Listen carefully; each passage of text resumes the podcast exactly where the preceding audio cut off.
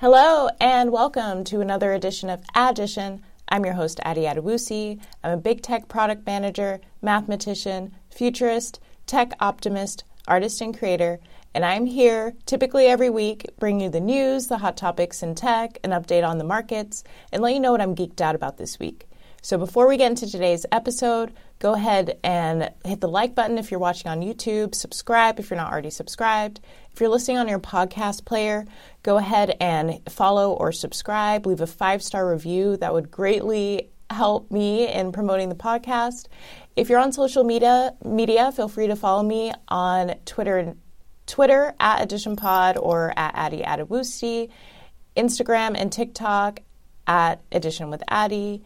And you can also subscribe to the Substack where you get the podcast directly into your email inbox, um, and that is additionpod.substack.com.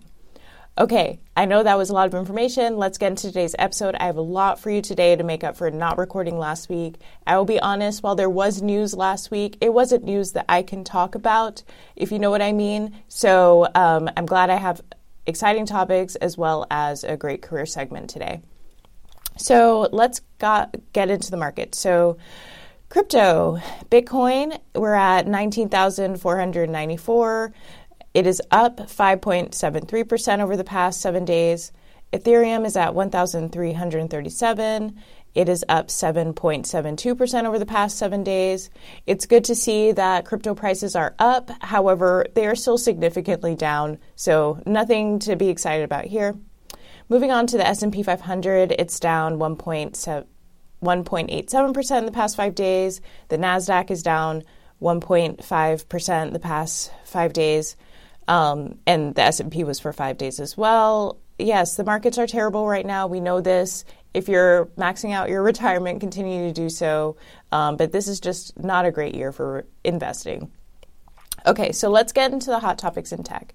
So, first, in the background, pay attention to the upcoming Elon Musk and Twitter hearing. So I quote from the CNBC article Twitter and Elon Musk will face off in a Delaware Chancery Court on October 17th if they don't settle first. The social network company is suing Musk for pulling out of a 4, 44 billion acquisition Musk, via his attorneys, has repeatedly accused Twitter of resisting and thwarting his right to information about the number of bot and spam accounts on the platform. End quote. This is the business case of the year, if not the decade.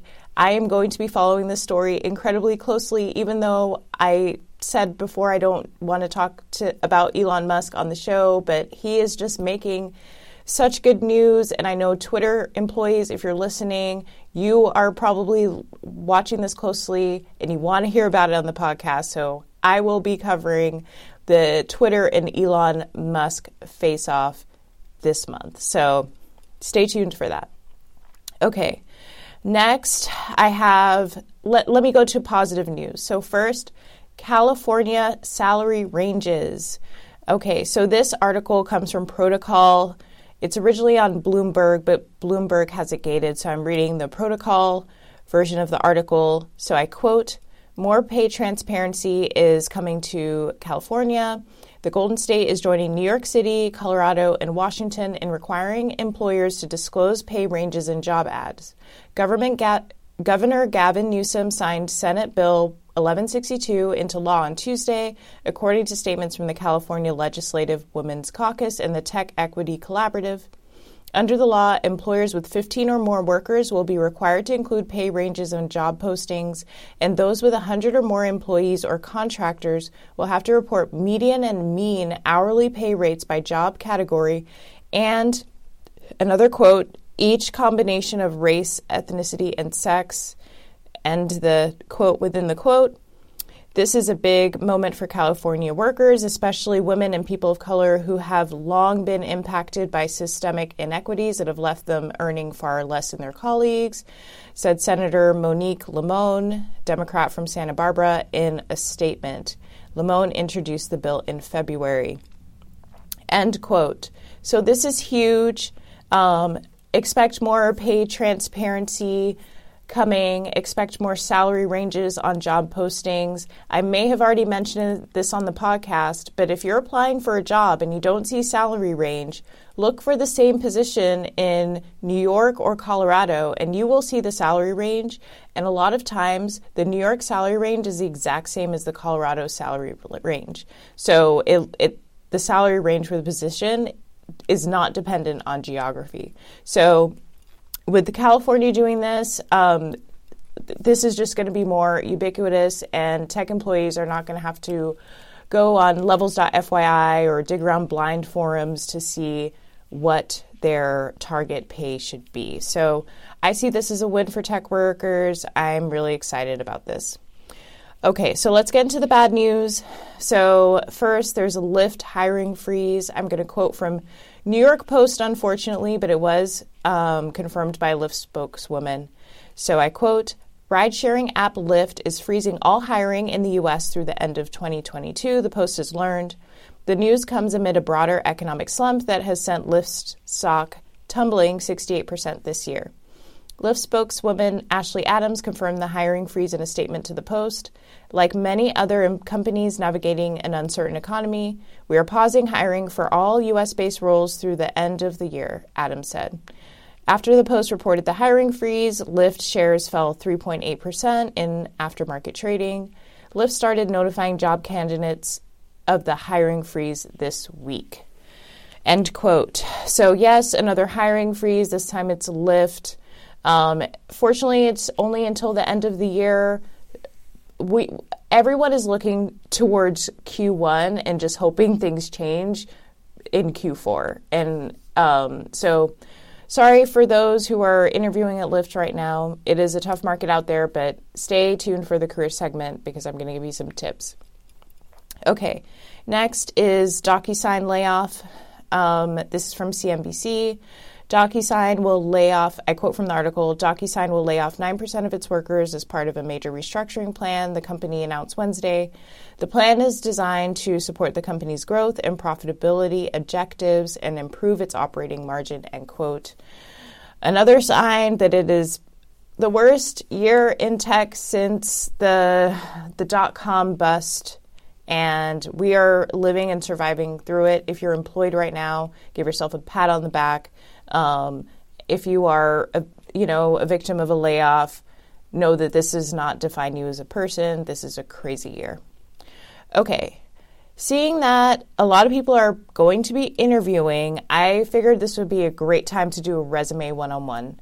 A lot of people do send me their resumes for review, and just full disclosure, I am not doing that anymore. Um, I do have someone that I re- refer folks to. His name's Janad. I will put a link to his LinkedIn in the show notes. He's a he's great at um, not just resumes. He also he specializes in getting through the ATS or the applicant tracking system. And I used him when I was applying for Microsoft, and I use his principles to this day. And if you are a listener of the podcast, you know I did get the job at Microsoft. I'm at Google now, and best believe I use the exact same format for my Google resume. So shout out to Janide. I appreciate you. Okay, so resume one on one. One page, no matter what. Um, I know people fight and argue me on this, and and even though everyone knows one page is resume best practices, if you cannot fit your resume on one page, you can use the margins to make the margins smaller so you can fit more room, make the text smaller. I wouldn't go smaller than 10 point font. You can also, also different font styles are smaller than others. Um, one page, one page, and that's it. And, and to tell you why, because you want the, the recruiter is probably reviewing so many resumes, so many resumes you want your resume to be a one page scannable view. You don't need to put every single job you've ever had on your life on your resume. Just pick the ones that are most relevant to the position and also make sure you don't have any gaps. Um, but keeping that in account, you you know, keep it to one page. If you have follow up questions about this, you know, reach out in the comments, email me, additionpod at gmail.com. But I'm telling you right now, one page, one page, one page single column So, this is for the folks who went on Canva or Microsoft Word templates and found like a really edgy design for a resume, thought it would make you stand out, make you unique. I'm telling you right now, and please believe me as I'm telling you this, this will kick your resume out of the applicant, tracking system. If you have a cool format resume, add it as an additional document uh, in PDF version. Also, please submit your resume in PDF version. Um, but you, the resume that goes into the system needs to be the most boring looking resume as possible. Black text on white font, no hyperlinks, um, single column. The more you veer, veer away from a standard resume, the more challenging it's going to be to get through the applicant tracking system. These, this is an automated system, and unless you have a referral, your resume is going through this system, and you want to make sure it goes through as expected. I promise you. PDF format, black and white, um, single column, no graphic elements. You don't need any divider lines, shapes, symbols, nothing like that. Just make it the most plain, boring, basic resume. Okay. Summary. So, when I was earlier in my career, I did not have an executive summary for my resume. Now I always include an executive summary for my resume. Um, if you want to know what it is, if you go to my LinkedIn, I pretty much have the same summary in my LinkedIn as I do on my resume. You just want to have a few sentences that just describe you in the best possible way, and most importantly, the best fit for the role you are applying for. Some people disagree and just have a general resume for everything, and they use the same resume for every job. I do not do that. I literally go through the job description line by line, highlight key phrases, everything that they want from me in the job description, I highlight. And as I'm writing my resume, which I make unique to every role that I'm applying to, I know it sounds crazy, but hey, I work at Google. So obviously it works. Um, and I basically use the job description to write my resume.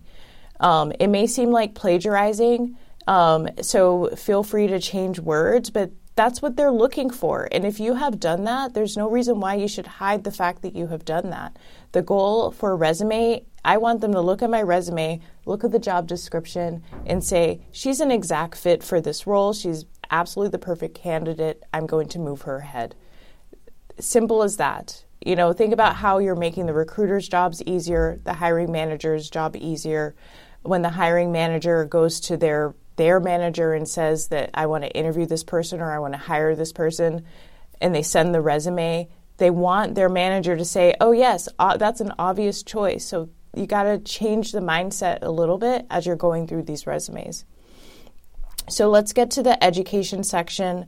If you have relevant certifications for the role, put those first in the education section. I have a section called Education and Certifications. Um, put the cert- relevant certifications first. Um, and order your education from your most advanced degree to your least. Um, so if you had a PhD, you would put PhD and then master's and then bachelor's. Pretty straightforward.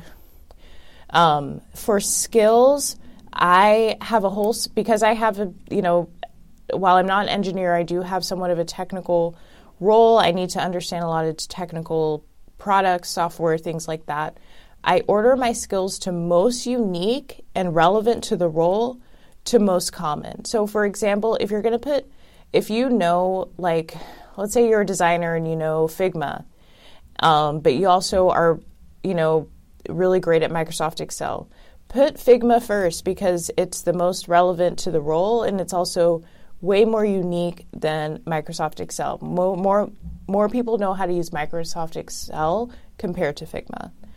And also, after you update your resume and make it polished, go back to your LinkedIn pretty much as soon as you submit your resume and make sure it matches because they're going to go check out your LinkedIn um, if you included not necessarily the link because you don't want a hyperlink in your resume. You just want to have the URL there. You don't want it to clickable.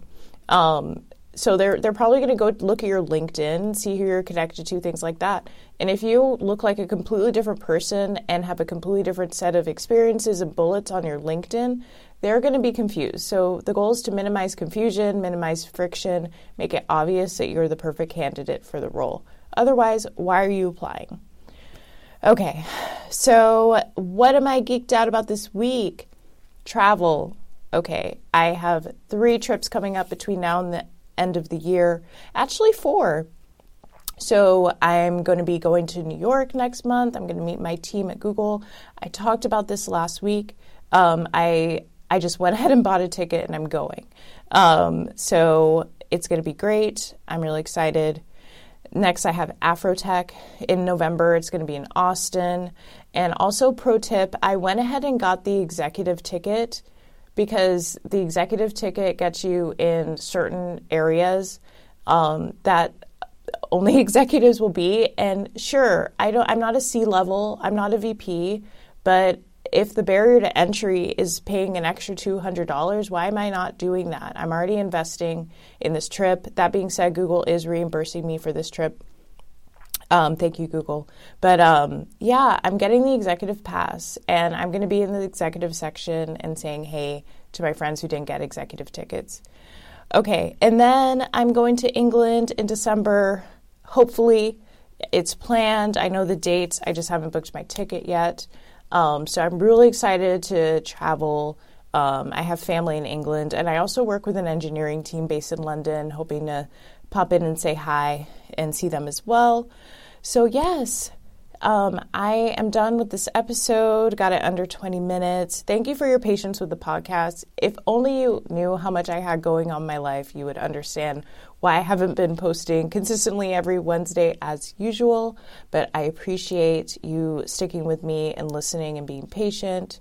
And for all the tech workers, stay strong out there. You got this. Um, just keep doing good work.